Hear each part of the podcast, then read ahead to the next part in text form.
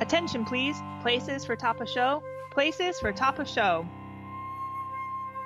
Hello, and welcome to Twins Talk Theater. We are Cindy and Stacy, and we're talking about theater, backstage life, and all the excitement that the audience doesn't get to see.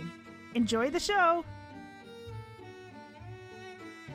Welcome to the last week of March. We are over one year into the pandemic, still going strong. I mean, strong as far as podcast, strong, strong as far as podcasts go. Uh, this week we have Derek Sheehan with us, who I met in Cincinnati. We went to grad school together. He went, I believe you got your uh, MFA in technical direction.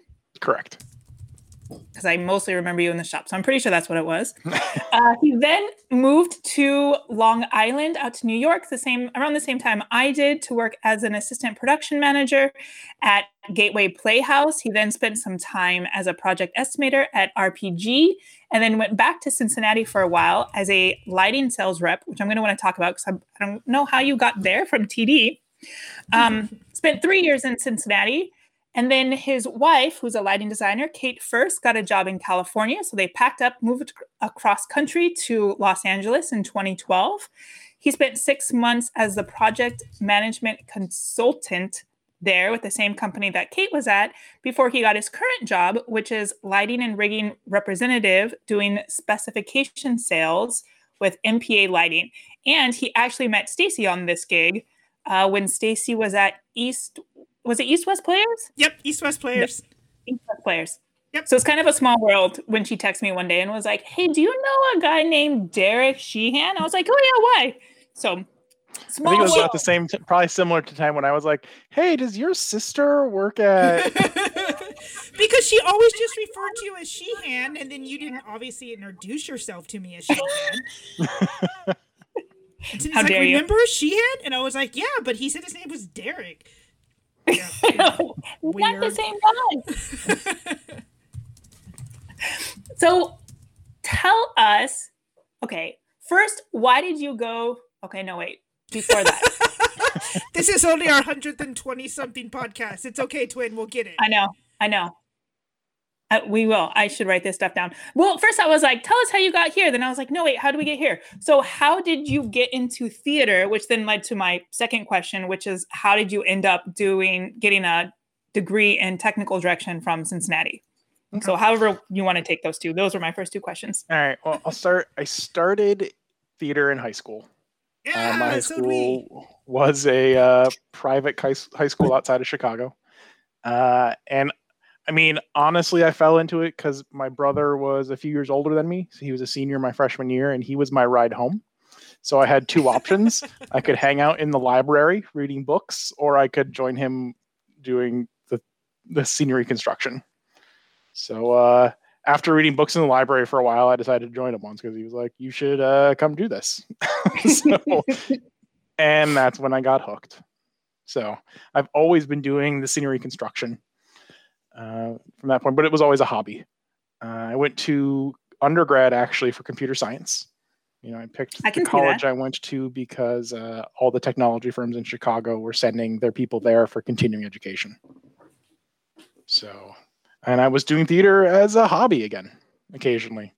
At one point, the TD my freshman year was like, "So you you have a class and you're doing this work. We think you're okay at it. Do you want to join the theater staff?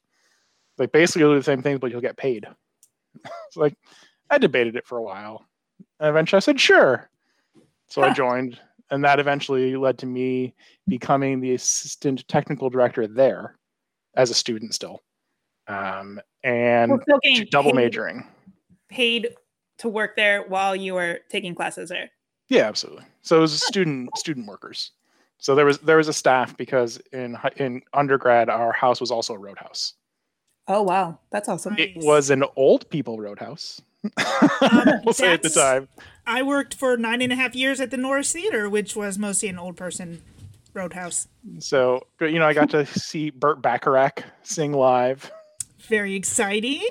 Uh, we probably had some there, tours come through us that went through you guys as well. probably.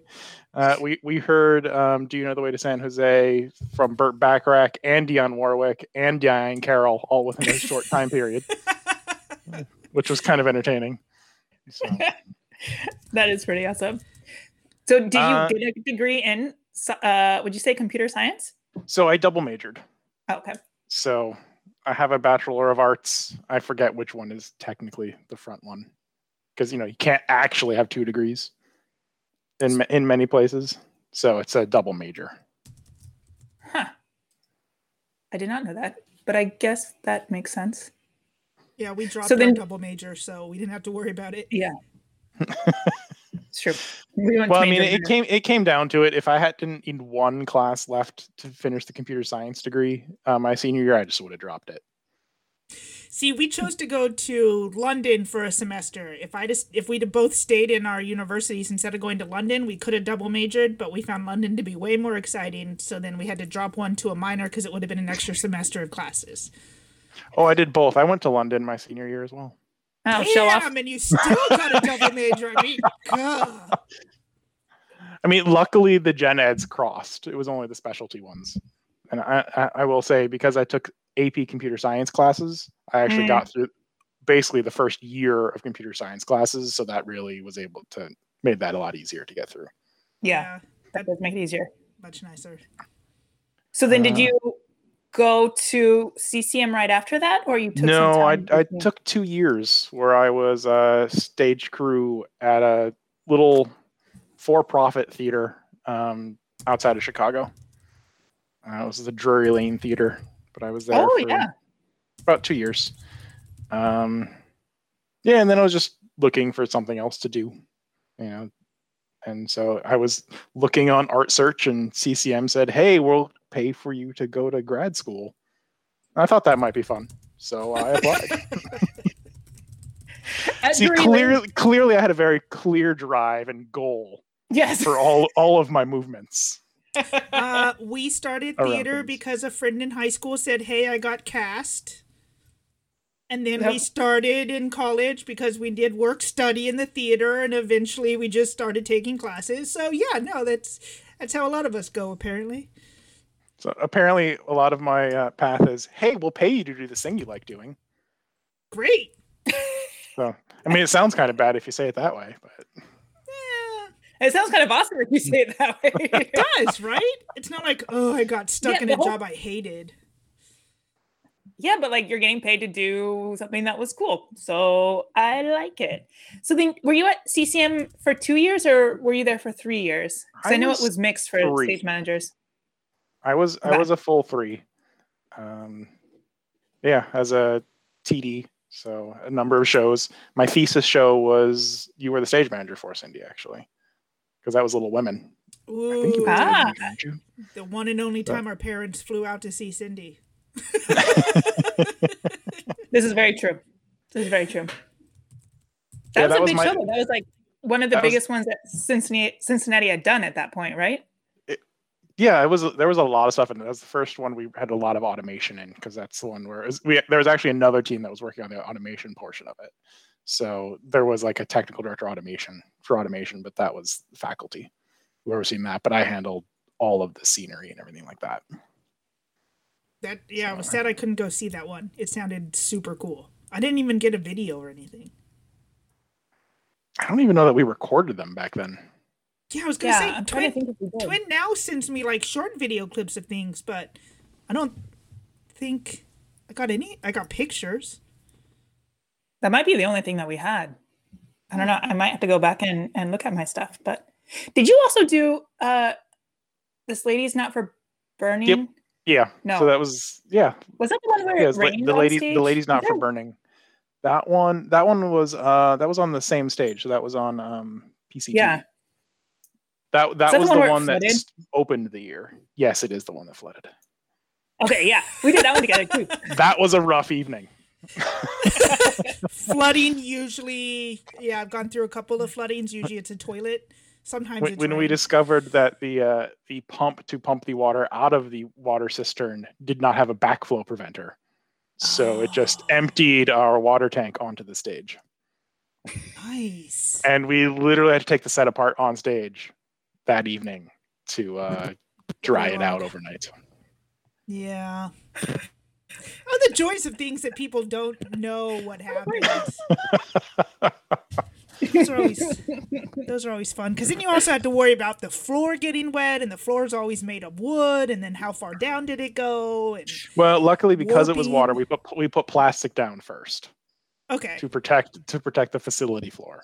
Smart. But so but we still had to pull up blue on and because it was a painted show floor, so we had to pull up the painted show floor. We had to move the the set was one giant wall with a platform, a second story platform, so we had to basically move the whole thing to get access to it. Well, at least somebody thought ahead and put plastic down. When we did Singing in the Rain, we didn't paint our deck. We mm. just did it on the regular deck. So by the end of four weeks of it raining on the rented stage that eventually got through to the regular stage, we had to impl- replace a whole section of, Ouch. floor. Why would you not put plastic down before you put down their floor? Do you just didn't think about it? No, we didn't put down a floor. It was a rolling unit that rolled on and then it rained on that unit. But singing in the rain, if oh, you know the Gene Kelly dance, he freaking kicks that water everywhere. It doesn't stay on that platform that was rolled out for him to dance on. No, it's the thing. If you're ever working with water on stage, it will end up everywhere you don't think it would. Mm-hmm. Yeah, and then he walks off stage dripping wet didn't have anything for that. Just towels off stage. That's what happens. well, I'll have to keep this in mind if I ever do a show that rains. Oh, there's Which may way happen. more issues with that than just flooring. well, this is this is just a fountain that someone somewhat bathed in briefly, like a downspout type thing. Yeah. Okay, Rinse their hair. I don't. I don't even remember. Find pictures to. I don't remember either. Pictures. Yeah, I don't. Yeah, I'll have to look up pictures. Water fountain. I highlighted it. I'm sure I have them somewhere, but.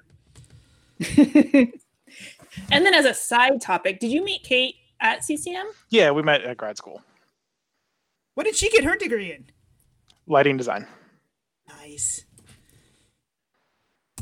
And I actually, I don't remember if we worked together at CCM, but like my first big job out of school was when I did uh, the Arduino, which Stacy loves, and Kate was my lighting designer for that yeah. in, in New York City, which was pretty awesome. Her first off Broadway. Yeah. yeah, talk about a small world. I was like, oh, I know this person. awesome. so then you you graduated from CCM and then you instantly moved to New York. Um, yeah, I technically moved before I graduated in standard CCM fashion.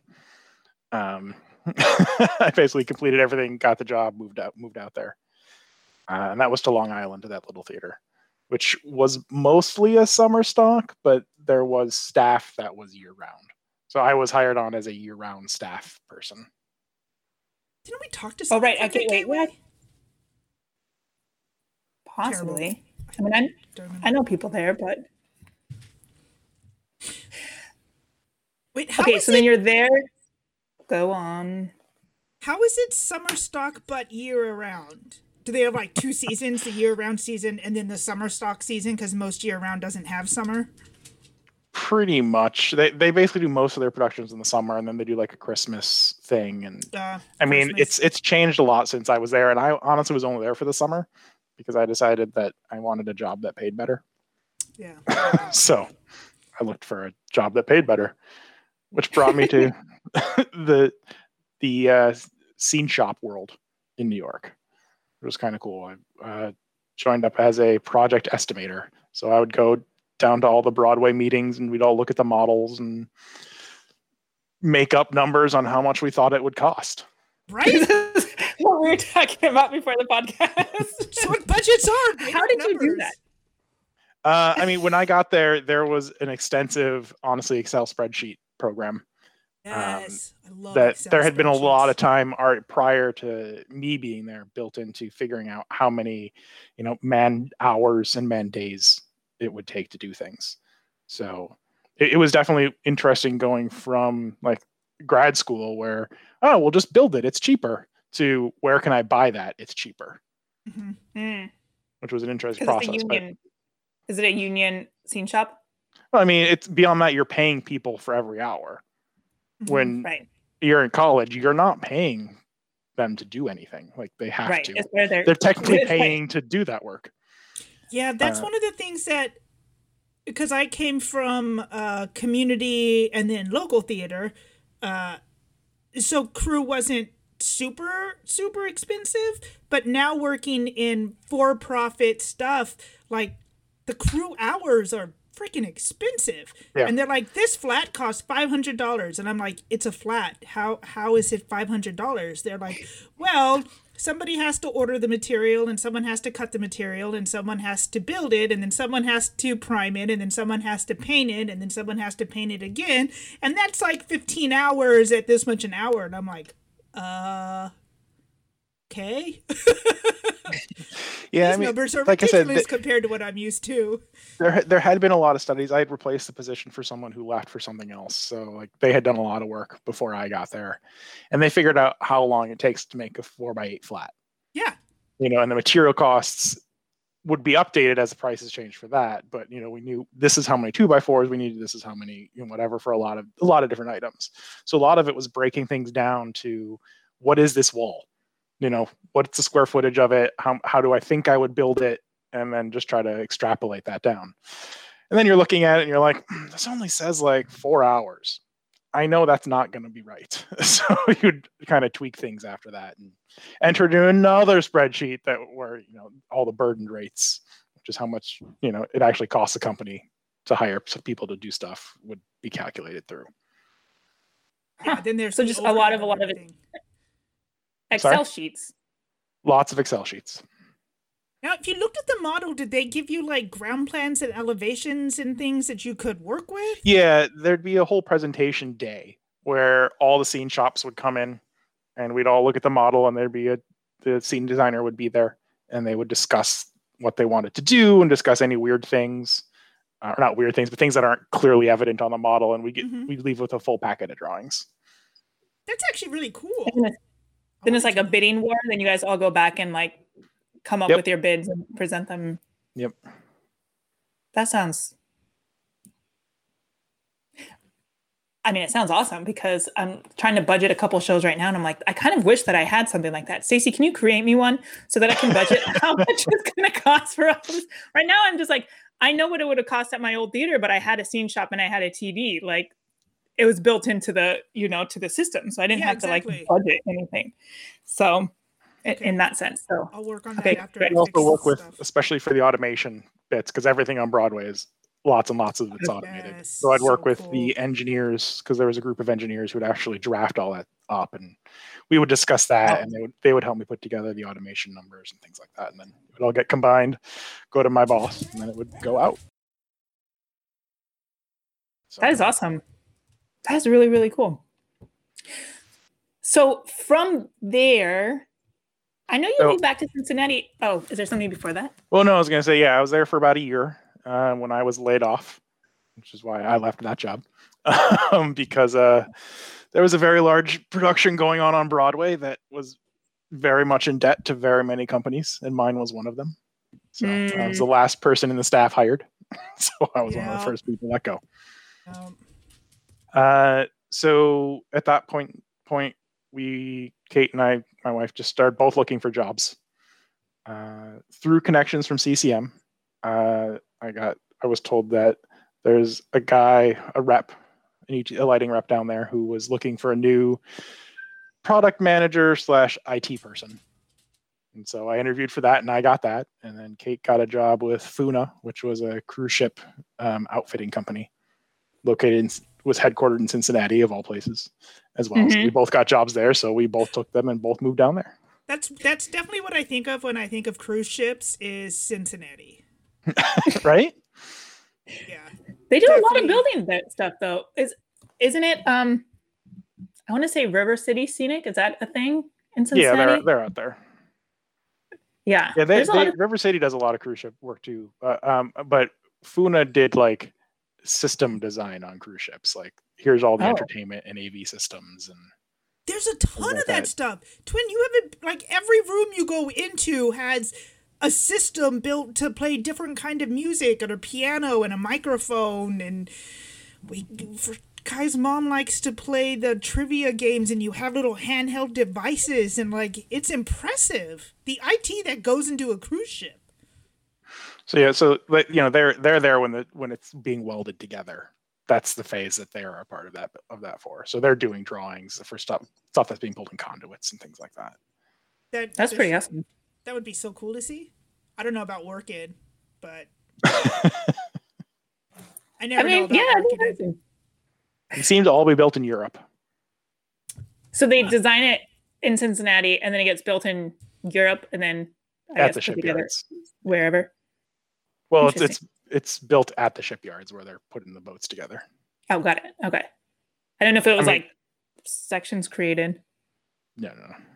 I mean, I don't know a ton of the details because I've never been a part of that, but because Kate did it.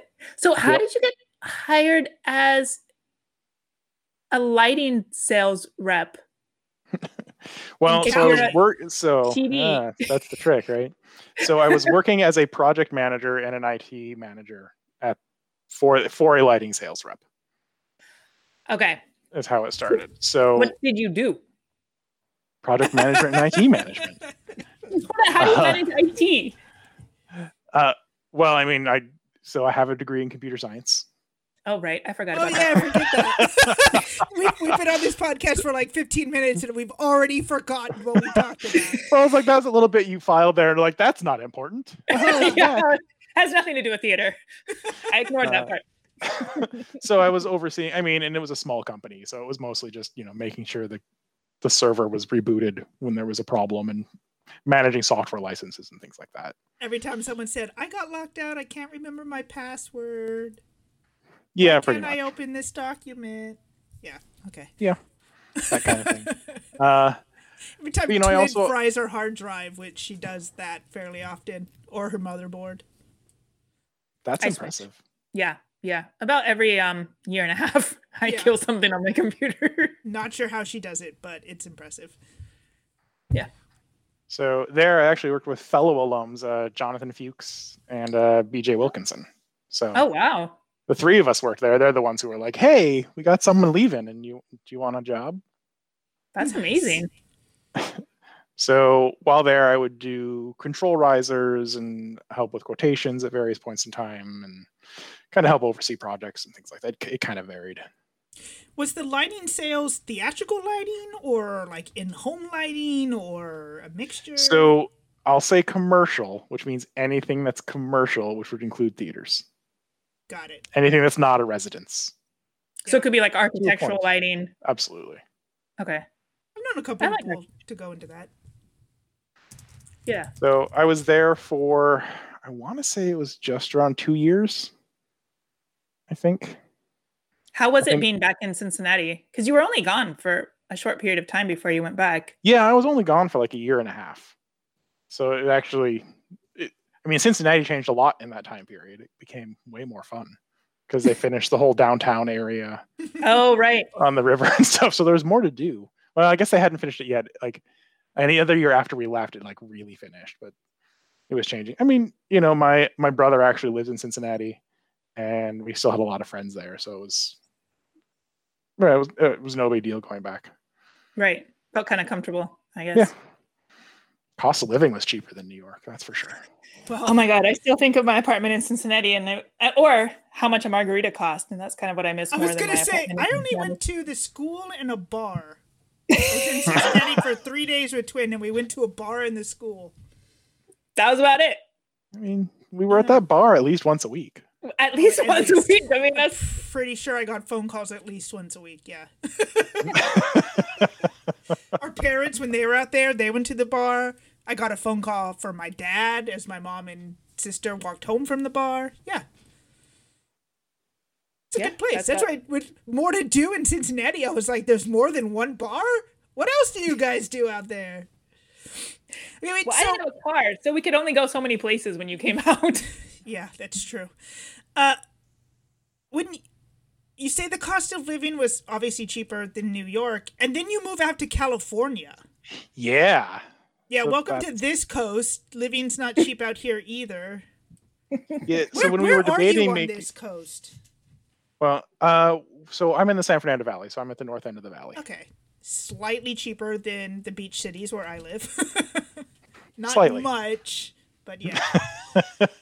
I mean, we're where we are where we are located because of where my wife's job is and where my job is. How do you, current job? Another question: How do you, two people continue to get jobs in the same rough area? Well, so the move out to here was purely 100% her. So her company had been bought out by a much much larger company, uh, and they were planning on closing the office in Cincinnati. So we were we were looking at a situation where one of us wasn't going to have a job. Mm-hmm. If we mm-hmm. stayed in Cincinnati, I would have a job and she wouldn't. If we moved somewhere for her, she would have a job and I wouldn't. So we both decided to just start looking for jobs and seeing what we found because either way, one of us was going to be unemployed. Mm-hmm. Like all, all, all the aspects is a good chance. So she had run into her current company, um, which actually has another CCM alum in them long before, I won't I won't say long before our time because um, he'd be mad at me for saying that. But, uh, so he was a lighting student a number of years before us uh, at a at a trade show at the um, was the IAAPA uh, trade show in in Florida, which is a themed entertainment trade show, which is supposed to be amazing, but I've never made it out there. Yeah, that sounds fun. I'm gonna look that up. What is it? IAAPA. So it's like I A. I don't know if there's two A's or not. PPI. There's probably another A in there. Themed entertainment convention. I'll just look that up. uh, but they literally have ride like ride vehicles there. Yes. Like you can you can go That's there awesome. and outfit an entire carnival just by walking through the booths. That's that's what, what I'm told. So it's everything from the rides to ride designers to lighting designers to facilities like like the whole the whole thing to food carts and where they're making the food in the food carts because they're trying to sell you their that whole portion of it. Oh my god, it's yeah, like a fair in Disneyland all together. Yeah, pretty much. we need to, we need to so, find one of these once COVID releases us from captivity. but it's also a trade show, so you know you could expense you could put on your taxes, right? Right. Work right. work research. You could possibly get a job. Like he did. she did, yeah. So she met she met that company there, um, and then and ended up interviewing with them and liked liked the company, and they offered her a job. And so we were looking, deciding if we should do it.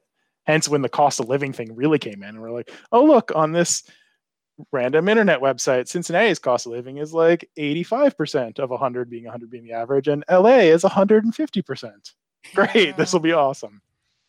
Uh, we do have so, better weather. Take into consideration true. the weather. Well, you live in the valley, you get really hot.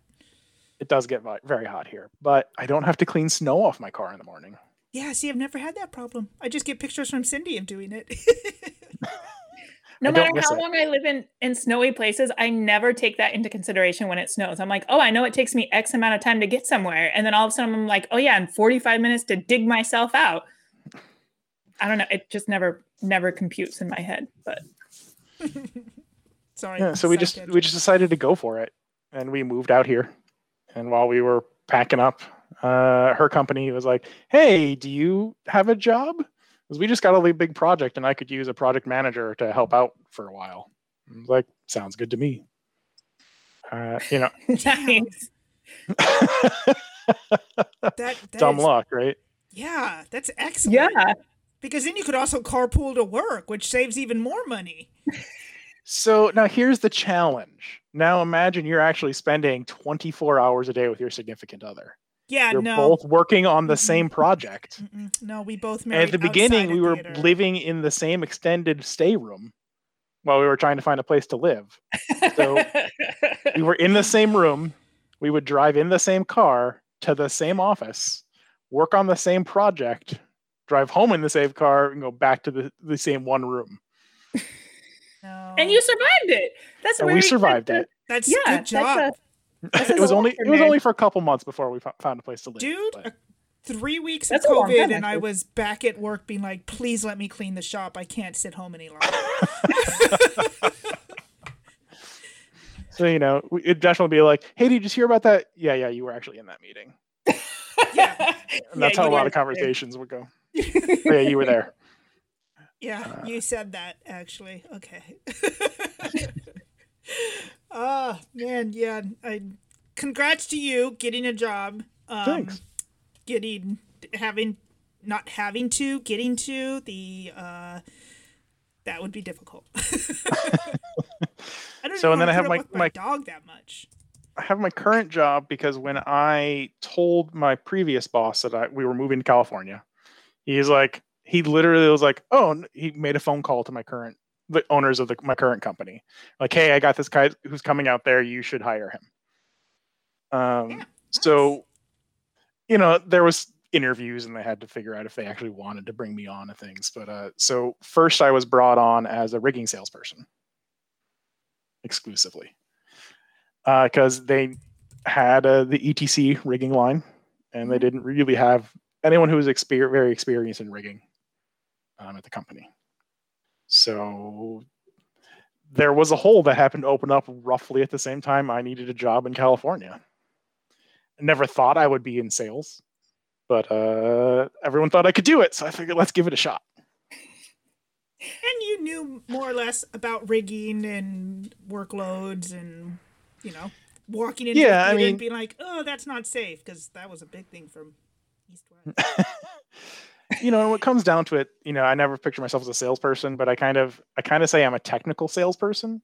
So I'm, I'm not the person who's necessarily like, oh, I mean, and actually, Stacey, you should give me your opinions of me because you've seen me in my current role.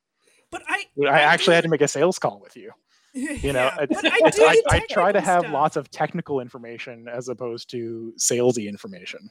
And that's the stuff I want. Like, yeah, the boss wants to know how much it is, but I'm like, yeah, but how long is it going to take to load in?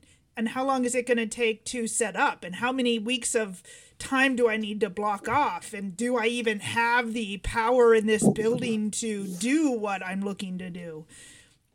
I know I'm weird and I think of all that stuff. Besides, like, is it pretty? How much does it cost? And I'm like, screw that. Like, what other things is it including? Nobody thinks uh, about that stuff. It's true, and th- there's a whole lot more to think about. Especially, you know, I only deal in automated rigging, so there's a whole lot more to talk about, and there's the infrastructure changes that have to be made and things of that, things like yeah. that. Um, after a while, sure if we had the power to accommodate mm-hmm. that much extra stuff in the building, which is a whole nother expense that had to go into it. I'm not hmm. at yeah, West anymore, so it, uh, they haven't done anything. But I can confirm they have not uh, bought anything from me. Yes, they have not. yep. Because I was pushing it. I was like, this is not safe. We need to do something. And then I left and they're like, yeah, we don't have money for it. How much did you know going into it as far as rigging and how much rigging information did you have to learn once you were there as far as like automated rigging? I mean, so I had started learning the product at my previous job. Okay. At the rep and cover the Cincinnati area.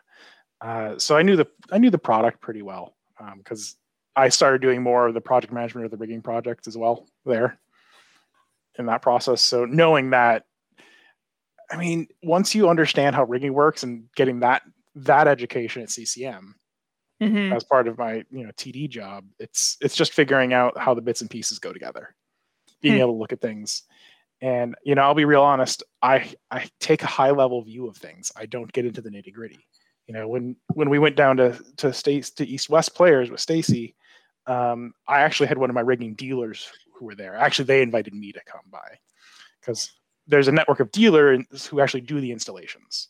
They're the ones who are figuring out which bolts to use which pieces of, of steel to install and, and that kind of thing um, and they specialize in that, but they don't necessarily specialize in which one of these p- specific products is the right product for the situation.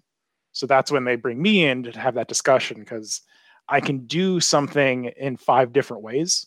Mm-hmm. Each one has its advantages. I won't say disadvantages because they're not disadvantages. It's each motor is shaped differently.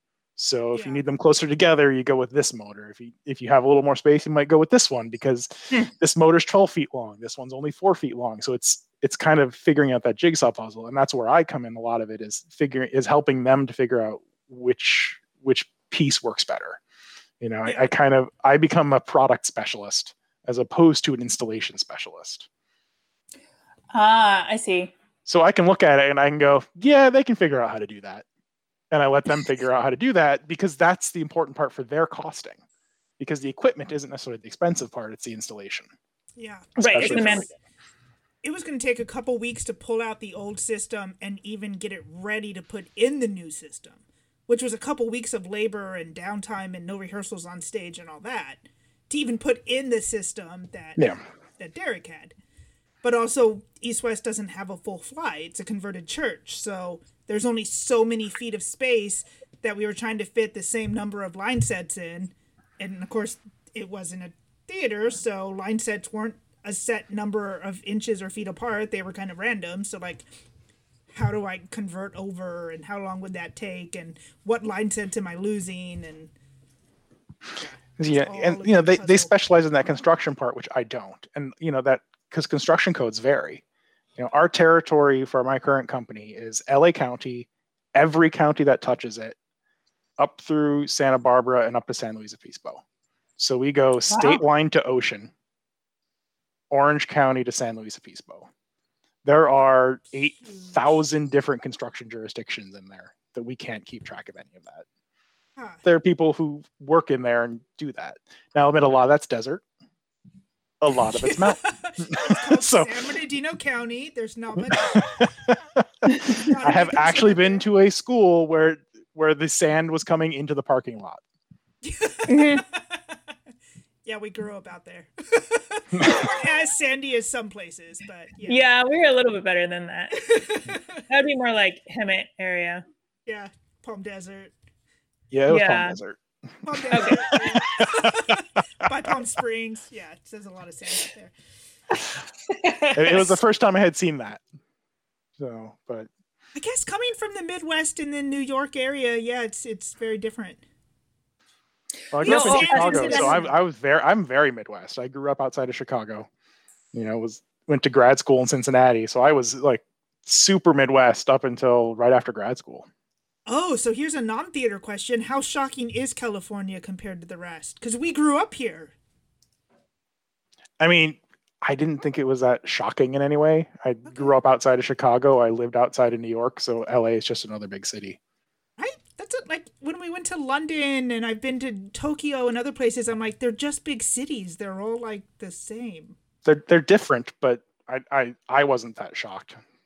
Okay, good. Personally. Yeah, I mean, I've driven in New York City. Freaking traffic out there is worse than LA.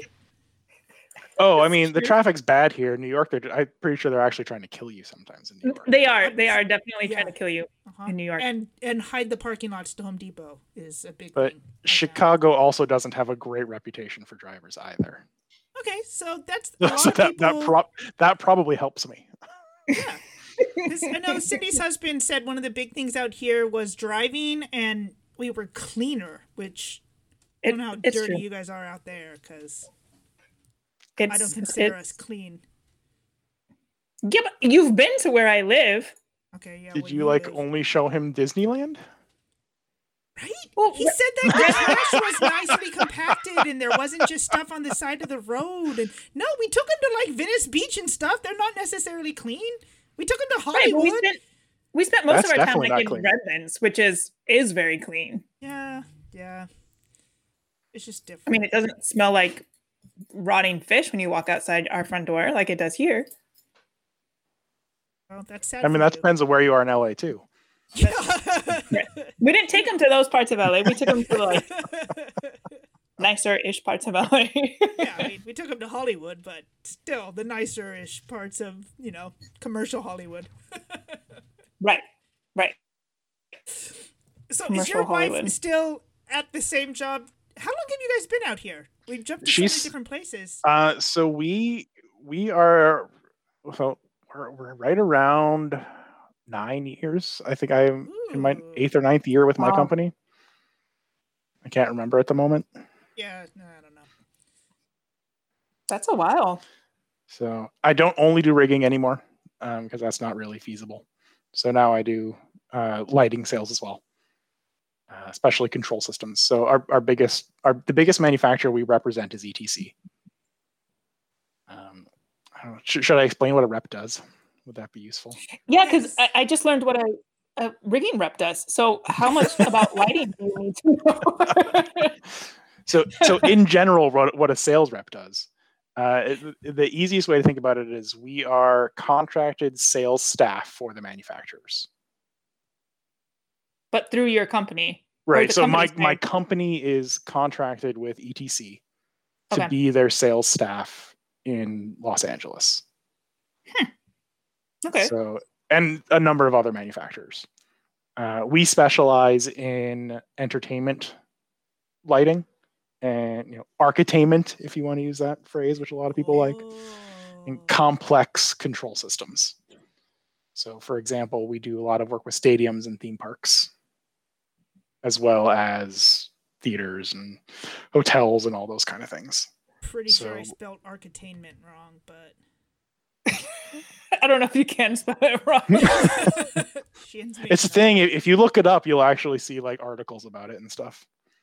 Which which basically is like fancy architectural lighting. But not not to the level of like theme parks or anything like that, but like we want it to look fun and do stuff. Like when the Empire State Building is like, and now we're going to be green, and tomorrow we're going to be rainbow color. Probably it would probably fall under that lots of facade lighting and things like that. Yeah. Uh, huh. So so what I do is I work with both end users who actually want to buy the stuff, but I also work with a lot of specifiers, so lighting consultants, offices. So basically, I become a product specialist to help them figure out which pr- which of my products would be the best to use in the situation. Um, for control systems, I actually help them design the lighting control systems and put that down. So these bits and pieces, and this is how you connect them together, and all those kind of things. So it, it is a very my particular job is a very technical job as far as that's concerned. How? Okay, most houses, you go into a room, you flip a light switch, the light turns on. You get mm-hmm. on stage, there's an entire board that somebody's programmed all these different lights. How does an architectural lighting thing work? Like nobody's back there hitting go for each cue to change lights. Well, there's there's a controller. So um, there are specialty architectural controllers that do that. Um, for instance, the one you'd probably be familiar with is the pylons at LAX. Yep, always changing. Have colors. been have been running off of an ETC architectural controller since the day they were installed. Sweet. I've I've often wondered that when I go pick up Cindy from the airport. um, so yeah, and I I could probably tell you, but I don't know if I should say what what it is like on on, on the podcast. Get rid of all of the magic. They just magically change colors at LAX. They just magically change color. So that that's programmed, and they bring out a programmer um, when they want to change what it does. But it's all it's all time cl- time clock based. So starting um, at like five o'clock when the sun goes down, it runs through this sequence. yeah, so it'll it'll be an astronomical time clock that starts at sundown and turns off at sunup, roughly. I haven't awesome. seen the, I haven't seen that particular program, but I'm assuming that's what it is. But that's thought, in theory what it would be. Yeah, that it would run off an ETC because ETC to me is theater. I wouldn't think that LAX's funny circle of lights was doing that. funny uh, circle of lights. so, are so, you uh, doing? No, go, go on oh, I was just gonna say th- those are running in all sorts. That that kind of stuff's running all over the place. But there's even architectural control systems in theaters. So what your house lights are running on when you're not using the console is an architectural control system. So the so when you walk in and press a button to turn on the lights, that's all running through an architectural control processor God, to turn yeah, on the okay. lights. And that processor's watching to see when the lighting console starts sending out DMX or whatever other control mm. signal you're mm. using to to to take control away from the architectural control system. Because when, anytime you want to control lights from multiple locations, you can't just use a light switch. Sure, you could use a three-way light switch, but now you're running high voltage or line voltage power to multiple locations. And if you want more than two locations, it gets real complicated. so you switch to an architectural control system where you're just running low voltage wires around to do that. I have a bunch of things now. you could talk to Derek about it. You should just like set up stuff in your in your parking lot area at home. My one carport. yeah, but you could do it for like all the carports down the side. Oh, you oh, just yeah, have like Nympha would love like a runway. yeah, they would love that. It'd be awesome. So do you have to do a bidding thing for that, kind of like what you did in New York, or is it a, they already come no. to you and said we want to use your product? How? Yeah. so, so at that so at that point, um, we do we do handle quotations for our manufacturers as well locally, so that we're, we're pulling some of the strain off of the factories for that. Mm-hmm. Um, so there, there's some bidding, but we don't. My company doesn't sell anything. So in the you cannot give me money and and I cannot give you a product. So what happens is we have dealers and distributors. Your standard lighting dealers are the same like lighting dealers you would buy your source for from anywhere. Um, you know, and then we have distributors who are electrical distributors who sell everything from conduit to wire to fixtures and control systems. Uh, they get the construction drawings. They send us the construction drawings, and then if hopefully our stuff is specified, if we if I've done my job right, my manufacturers will be specified on the construction drawings, and then we we tell them how much it will cost. So we go through the drawings, we figure out all the bits and pieces of equipment, tell them how much it costs, and then they order it directly from the factory. Because again, we are contracted salespeople. So you're just kind of like the, the middleman. I mean, I hate that description. That many people would agree with you. It, it's a very negative connotation because a middleman takes. I was money. just thinking it was like Okay. Where we don't take money. But you have I, people saying this and then you but you do like the the the work Of we do we do the, we do the work in the middle yes correct okay so great how does your company make money if you is there a better word money we're, we're contracted with the manufacturers so they pay us directly oh so if you sell in based based on those like, sales Got yeah it. it was like so you work for free this doesn't seem like it's really nope. how the company works Okay. Now, my yeah, so we're we're compensated by the manufacturers for the work we do. Got it. That's why ETC wants you to work on things because you figure Correct. out other things and they just have to make them and send them to you and then you do all that stuff. Okay. Huh. Yeah, and you know they have they have regional sales staff, and so it, it's a little bit clearer. And I'm just using them as an example because it's a company we you know we do a lot of work with.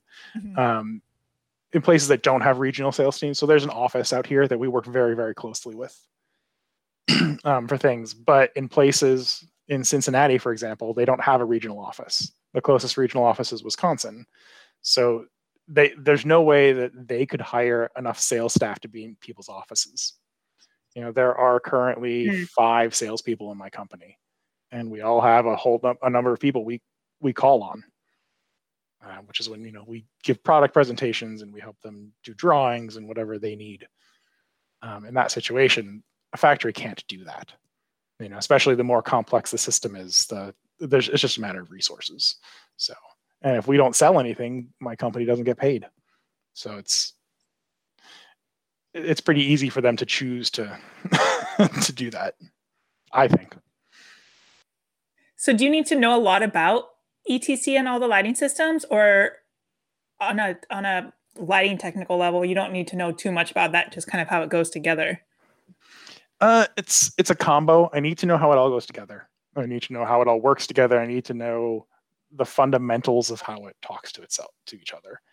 Purely so that if someone says, "Hey, can it do this?" or "I need it to do this," how can I get there?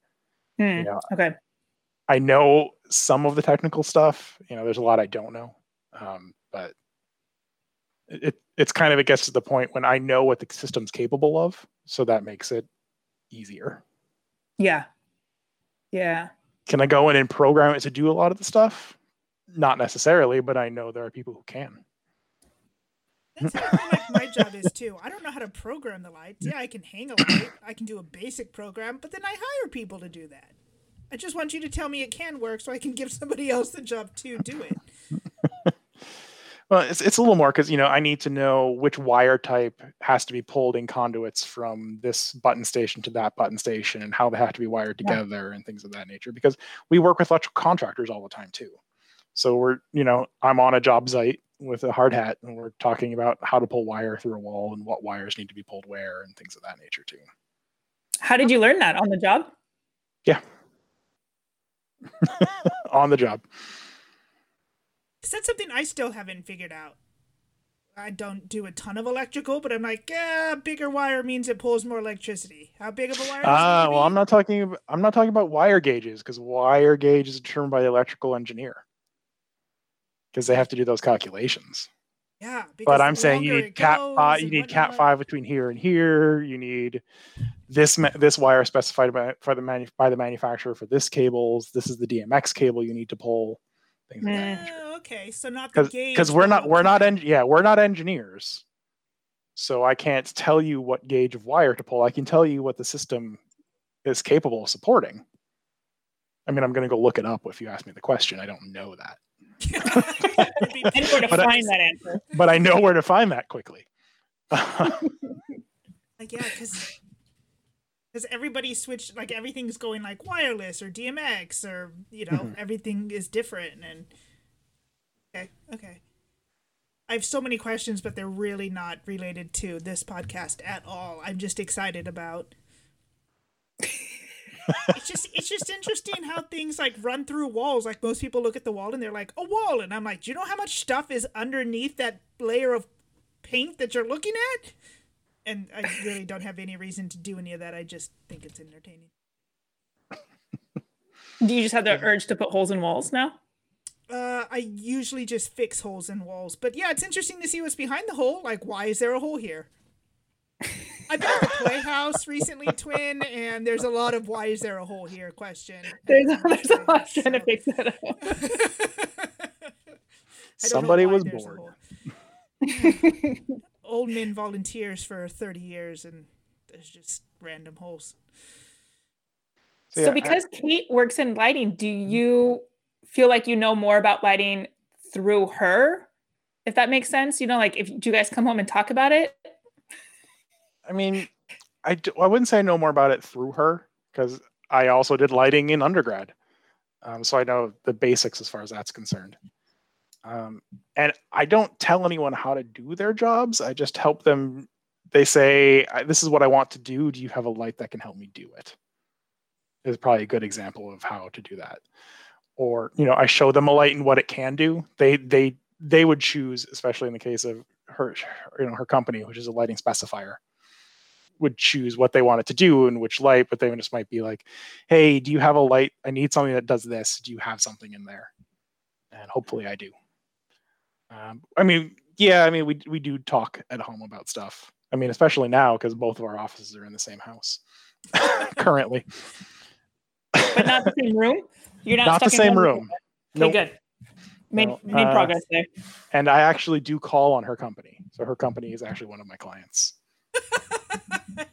so it, it means she always knows how to get a hold of her rep when she needed. That that is pretty. Like if I have a stage manager question, Twin's just on the line. Like it's twenty four. It's pretty nice. I mean, she did not appreciate the joke when she was in Ireland doing a uh, distillery, and there was a problem, and it was late at night here, and I answered, you know, said, I like, hey, I have a Gantom question, which is another manufacturer we represented at the time, and I was like, oh, the Gantom rep doesn't isn't currently off hours. She He's sleeping right now. dinner break. I can't be disturbed during dinner break. It was something along the lines of the Gantom's hours are are nine to five, Monday through Friday. She she was not in the mood for that joke at that particular time, but I thought I was hilarious do you go to a lot of uh, convent well maybe not a lot of conventions but when etc comes out with something new do you get to go play with it and see what it does? Uh so those are kind of two different questions. Okay. Uh so as i mentioned there is an etc regional office in la which means that we have access to a lot of etc gear. Nice. Um you know so I, I do get to see a lot of that stuff and we get hands-on and we get demo units that I, I'll take to my clients. So I don't know if you see in the blast, but ETC is announcing a couple new fixtures in a in a couple weeks. Mm. Um, they haven't said what they are yet. Uh, so once that's released and once I can go into people's offices again, uh, we would take we would take that fixture around to the ETC dealers so they could see the fixture and play with it, uh, as well as our specifiers so they could see it and see how it can do. Yeah. So following following up to that, ETC will have the big announcements. They'll have a training for us and then we will do probably at this point just some online webinar things to introduce the light more. Right. Right. Things like that. I do a little bit of travel, but not much. I, we go to LDI every year because it's in Vegas and it's close. Mm-hmm. Uh, we have done uh, light fair occasionally, and that's the architectural lighting trade show. Where is that? Is it does it rotate or that, that moves a lot? Kind of like LDI used to. Mm-hmm. Um, but LDI has kind of been stuck on the West Coast for a long time, and uh, Light Fair has been stuck on the East Coast for a long time. Sometimes they're both in Vegas, which is kind of interesting.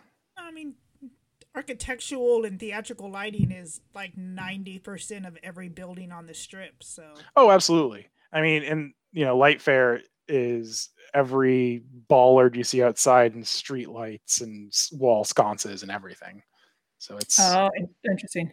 it's much bigger than ldi so because it, it's the architectural trade show. Uh, no, though an interesting thing is so I'm also on the board of the local IES, Illuminating Engineering Society, um, which, in addition to being on that, I am also on the uh, the co the co-chair of our of the product fair we have out here, which is a local trade show that we put on every year. So the IES is an international organization of illuminating engineers. So that's lighting specifiers, engineers, manufacturers of lighting equipment they do things like if you've heard of TM30, well, not TM30, but if you've heard of um, like uh, CRI and uh, TM30, which are both lighting measurements. So they develop standards. I've heard of TM30, but I, I stuff. wouldn't be able to say what it was, but I've heard people use that before. TM30 is a measurement of white light so that you can make sure that your white lights are all the same because with LEDs, white light is no longer white light. Right, oh, right. It, I had a whole discussion with my parents about they, Do they have different light bulbs? No, they fixed it. Okay, thank God. In the kitchen, they had four cold lights and one warm light all in the ceiling, and it was driving me crazy every time I went over there. I'm like, warm did... lights and cold lights cannot be in the same room, especially all in the same fixtures. And they're like, eh, it doesn't matter. And I was like, it does matter. this is driving me crazy. Well, Did that's one of their goals is to fix that. So TM30 actually goes in beyond the color temperature, which you're, which, you know, what you're speaking about, down to uh-huh. the color spectrum included in the light, and how far it veers off and where it veers off of that color spectrum and things like that. So, so that, that's how, that organization. So as, as a, part board or the, how, I didn't even know that existed, and you're on, you're in it how do you? Well, I mean, I, I also just became the treasurer of the organ of the group of the local group too, because uh, no one else wanted to. uh, uh, how did I end up there? Um, my wife is actually on the student lighting design competition group, and so they needed some help with that with the product fair, and I had time, and I was like, sure, I'll do it. And then after spending a whole lot of time there helping to develop the programs we do, because we do a monthly program um, we bring in speakers and things things of that of that nature, uh, just to do things. So after spending a lot of time with that and helping with that, they're like, "Hey, I think you're a great great person and have been helping out a lot. You interested in becoming a board member because a, a, spot opened up." So they did that, and then recently we've, you know, treasurer spot opened up, and I was like, "Sure, I'll do it." So I'm doing that now too. The projects you get into during COVID. well, eh, yeah, I mean, I've been on the board now for just over a year, and then, but I've been involved for several years. So I've done two trade shows so far. We would have had, our third last month, but we had to cancel this year. How so. big? Like, is it a nationwide? No, it's local. It's so so the organ. Well, the organization is international. Oh, international. Okay. And then there is a North American group, and then there are regionals, regional sections. So we are the Los Angeles section, which technically only count, covers LA County. So there's an Orange County section, which we work with very closely. There's a Santa Barbara County section.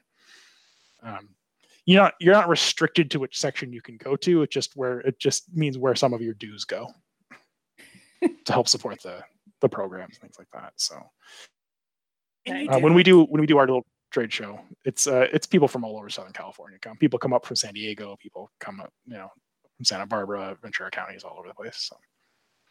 Yeah, because it's not like when I hire a company, I only hire in LA County. That would be ridiculous. Right. Right. Exactly. So and it's and it's a manufacturer show where they all have tabletops and set up, and then all the proceeds from that event actually fund the student lighting design competition we have every year. Uh, which last year we gave away twenty thousand dollars in grants to the winners combined. but that's awesome. That's, that's still so cool. decent. Um, is it lighting design like the architectural lighting design? Any yeah, it's it's it's, arch- it's architectural for sure. So it's it's not like it's not theatrical or entertainment, I would say. That's so, I mean, I've not heard of this. We, we cover all that, and you know, so an interesting thing is theme parks, just so you know, are considered architectural lighting. Not entertainment. Because lighting? they're not live entertainment. So, so it's it kind of divides mm. down to live entertainment and permanently installed lighting. Mm-hmm.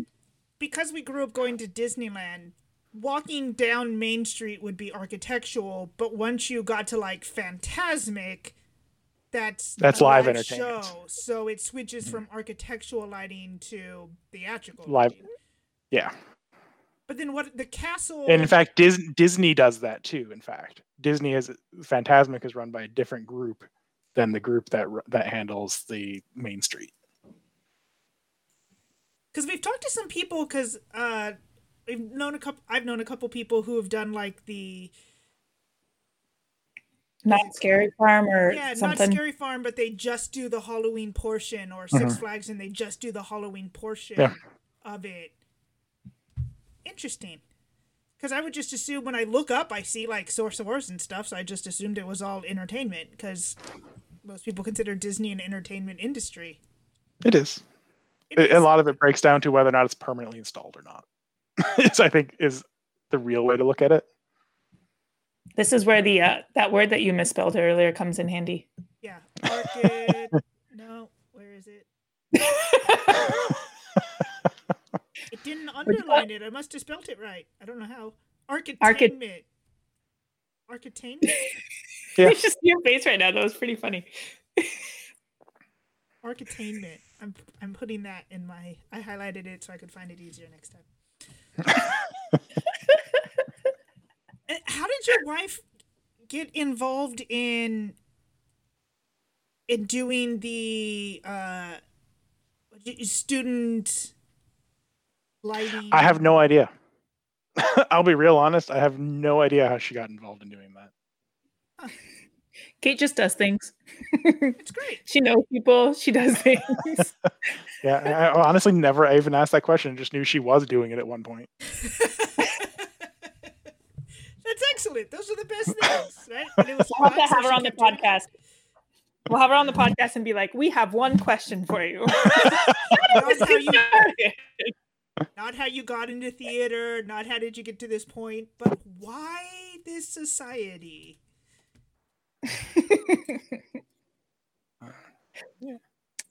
well, yeah. Yeah, I don't, I don't. Yeah, I really don't know how she got there, um, but I know how I got involved, and now I'm very involved with the group, with the organization.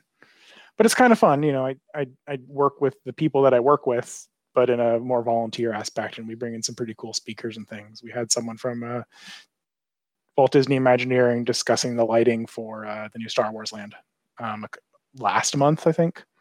So that was watch these back things because I, I spent like four hours the first time we went to Star Wars Land just looking at like the set painting, set design. Um, I think we are trying to see if we can share that recording. Um, oh yeah, it might not be. It, it depends if we get permission. If people want to find this organization and watch or participate in any any of these, where do I look up IES? Sure. So, yeah. So the national organization is the national national branch. It's IES.org. Okay. And then my chapter is IESLA.org. So, so if you go onto the main site, and you can just search IES, and it'll come up. Um, you, it'll show you local chapters. Most cities have a chapter. Some ch- cities have multiple chapters. Uh, it's it's very much focused on architectural lighting, but that doesn't mean that they don't want you to be there if you know something, you know, other lighting. entertainment or anything like that. So, You know, some places will have more theme park than other places. It yeah. depends if you know a the theme park exists in the in the area and b if, if the people doing the theme park work exist in the area you are. That's true. You know, yeah. there's there's a lot of theme park work in in la and not just for disneyland for globally. A lot of that's in la yeah wellness think... lighting calculations? Twins on the website. Oh you're looking at our next thing aren't you yeah. Uh, what is uh, healthy lighting today? Well, my office is not healthy lighting. I can tell you that much. So that is a presentation about the WELL standard. So WELL is a building certification that goes more than just lighting, but it's about the materials that are used and things like that. So, but there's a lighting portion of it that discusses flicker and glare and things like that. Yeah, that's yeah. Mine is definitely glare. Cool. So Don Hollingsworth, who's one who's a well certified specifier out here, is uh, doing that talk. And then we're leading, I think it's next month, uh, the first of a BIM study group. Basically, BIM is the Building Information Manage Building Management Software. So it's 3D CAD, um, where you actually put every piece of equipment in its full 3D space. So it does like hey, these two things are trying to occupy the same space, errors and things like that. So, but it's a very it's it's difficult software, and so they're doing a discussion group that's starting soon. That makes well. sense because yeah, you can't can't fit everything in one area, but most people don't always think about that. Yeah, so you know, it was designed to make sure pl- uh, plumbing pipes and conduit and ducts weren't all in the same void of space. Yeah, because walls are only so big, and then mm-hmm. you like you know the wall and two by fours and stuff. Yep. So. Excellent. I know what I'll be doing right after this podcast. looking up this website, and maybe dinner, but mostly looking up this website. I don't know how much stuff we have on there now. Um, we're in the process of exploring a new website type thing and weird stuff like that, but we, we've we've just started recording things because you know everything was in person, so nothing was recorded before. So we didn't need to have a way to distribute our recordings before. So we're still figuring all that out. Got it. Because we are a 100% volunteer organization at the local chapter. You said you're well. You said you're a, a completely volunteer at the local level. Do you guys have like a national level that's not volunteer that kind of like is a little bit paid that manages the overall correct? Picture? Yeah. Mm-hmm. Yeah, so okay. so so there are paid people paid people who do um, the accounting and stuff because we you know it's a nonprofit and we're a nonprofit status under them, so they handle all of our taxes and things like that. So there there are paid people who are handling that and membership and the you know people who there's enough. It's a full time job. You can't be a volunteer and do that work. Yeah, at that level. Yeah. Well, technically, I think I mean, it's also internationally. So it's you know it's because it is a global oh, organization. Right. I'm putting everything North. between American and then other countries because their electricity and all is different. Well, electricity isn't different. Voltages. yeah, exactly. so that that's actually a challenge I see in my regular job too, because we there's a lot of international work that comes out of LA too. So it's a lot of, hey, is this product available in this country? And so it's a lot of researching which voltage is used in that country and which products are available because some things won't work on other voltages like the voltage isn't uh-huh. beneficial to that particular thing. There's some stuff available in other voltages that i wish we had in the us but would never pass us building codes. It's not that it's unsafe. Huh. it's just it it doesn't meet what what's required in, by the nec which is the national electric code. So it's it's interesting occasionally I get a, hey, can I get this for a project here? I use this on this project in Dubai. I'm like, mm, no, that's not available in 120. Sorry. Yeah, like I've thought about like different cables and plugs actually plugging in, but mm-hmm. so in the US, they very much like things in enclosures you can put conduit into. In Europe and other countries, they don't care about that whether or not they think people are smart enough uh, to not touch wires. I think is probably what they've decided.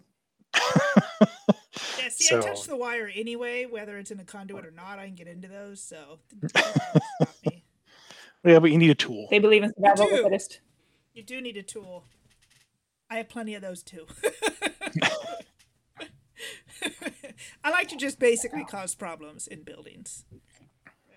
It's it's one hundred percent true.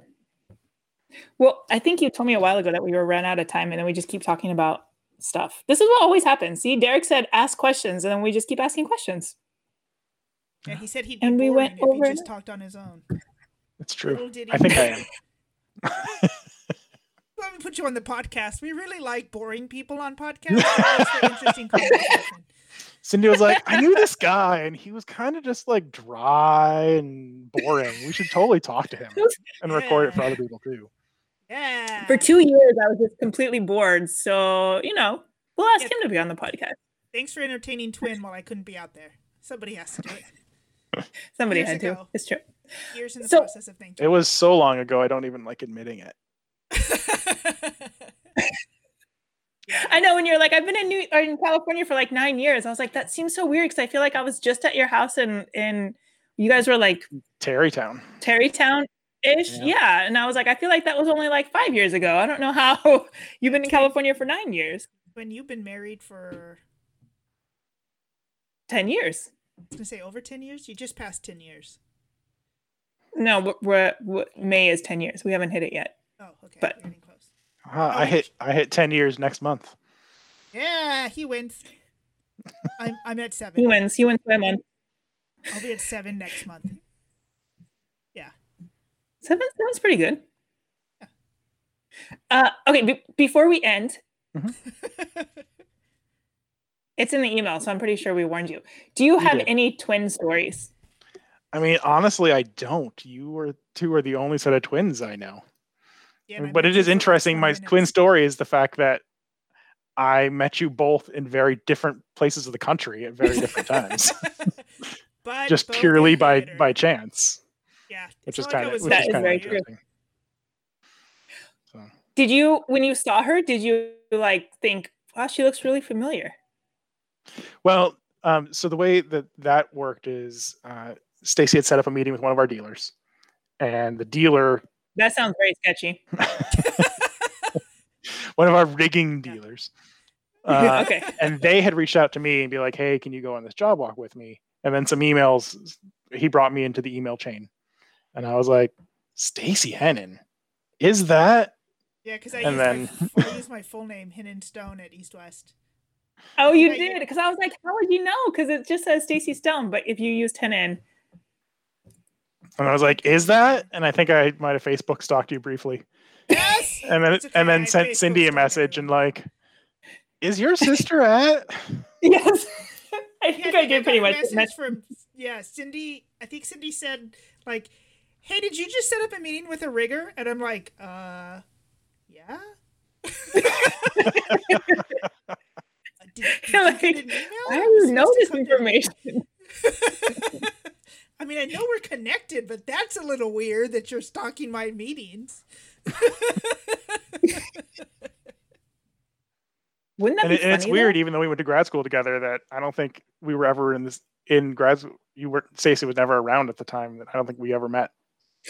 Because I, I only period. came out yeah, because and I was there for like two days, and then we went to Cleveland. It was spring break. Days. Yeah, so I don't think I yeah I so walked through the shop, but nobody was really there when I walked through the shop. So yeah, it's just kind of interesting. You know what I that, that's yeah. I look a lot like her. Weirdly, I don't think you guys look that much alike. I, I think it depends on like the day and how much time we've spent together. Yeah. I feel like when I go out there to do jobs, the more alike we look. if that makes sense. I don't know. There's yeah. Well, I think it's. I think, I, I think it's working. Well, I think I think it's working with you, Cindy, for two years. Yeah. Yeah. That really did it. If you've been with one for much longer, like no one at my current work would probably get as confused because I've been there for over a year. Well, the people who I don't see very often at my current job, but like the guy I shared the office with, he would know. yeah. probably also tell him, hey, Twin's coming out. Like 15 minutes before Twin came out. I mean, maybe Yeah. you shouldn't Yeah, see but I was there one for day. like two years. I know. Well, next time, next time I'm allowed out of New York. Or Brooklyn. You're, you Or- going outside no, of I- Brooklyn. I went to Manhattan today. Good job. Thanks. I went to I drove because I took the subway twice and it freaked me out. And now I'm just driving and they will reimburse me travel because I don't want to get back on the subway. it's too, too many crazies right now. Some guy started smoking on the subway yesterday and I was like, mm, no, you don't have a mask on and you're smoking. I don't like either of these things. So we're not going to take the subway anymore. It was, it was not, not pretty. See, California well- just got rid of most public transportation, so we don't have to worry about it. we all sit in our own cars. True. Yeah, there's so much driving. Uh huh. I have definitely driven two hours for a 30 minute meeting. Up. Thir- two hours one way, and then two hours back. Yeah. And then they choose, like, let's meet at 10 a.m. And you're like, that's like the middle of rush hour. Yeah. this is a horrible idea. well, Okay. thank you so much for for chatting with us for more than an hour. We No, suck at my pleasure. podcast to an hour. Yeah. We But we learned a bunch of stuff, and I've highlighted unique words and web pages. I learned a new word today. it's good. It's good. These are pretty good notes. I like them. Twin won't read them, but I'll send them to her anyways. It's true. I glance at them sometimes. When you highlight Well- stuff, I look at that, but that's about At, it. at least you figured out the dyna- the working dynamic.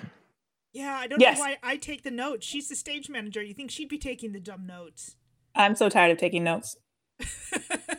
I'm, I'm over it. It's not my job to take notes on what people say, unless it's important to me. Architainment is important. This is why you I took the note. highlighted it. Gonna, it's, That's just because you'd never heard it before. yeah, it is gonna be one of the posts this week, like probably tomorrow. Do you know what architainment is? It just- you guys wait. Yeah, it, it sounds way fancier than it is. I think it's just It when people started putting when they started making buildings look pretty and do things. That's very important. I mean, I look at buildings all the time, especially all the new ones that keep going up in New York for the past couple years. And some of them I'm like, you suck at lighting. And some of them I'm like, you did a really great job at lighting. It like works really well with the windows and the angles and all that stuff. And some of them just suck. You So Well, by look at it. the fancy That- houses have all the uplights on all of their plants outside. Poor houses don't have that. It's true. Well, a lot of those new buildings that are going up, it depends if they hired a lighting consultant or not. Yeah, I feel like some of them, there's one especially that I love on the BQE that is just like, you know, they hired somebody because as soon as the lights went on on that one, it just completely transformed the building. It was really amazing. And yeah, I it's, mean, it's, it's it's a whole industry, and some people just don't aren't willing to spend the money. yeah, And it's not just on hiring someone to do it; it's just you know to, to buy the lights. You know, they go, "What's what's the minimum I can do legally?" And they do True. that. True. Well, and then maintain it. Like you don't want one light to go out and now it's going to look funny. But maybe you do. I don't know. Well, thank you so much. Say say hi to Kate for me. I have I will haven't do. talked to her in forever, and all the other CCM people that have moved out to California with you. That There's a feel- cou- there's a couple of us out here now. yeah, Fuchs, Fuchs has moved out here.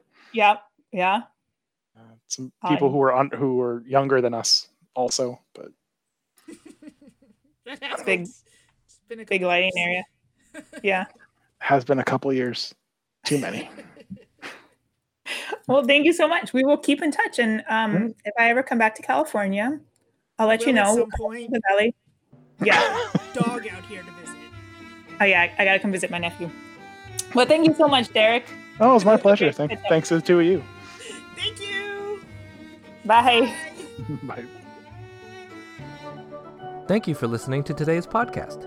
For more, visit our website at twinstalktheater.podbean.com and subscribe on iTunes or Google Play Music. You can also interact with us on Facebook or Instagram at Twinstalk Theater. Title music, Danse Macabre, is provided by Kevin MacLeod of Incompetech.com under Creative Commons License oh. 3.0.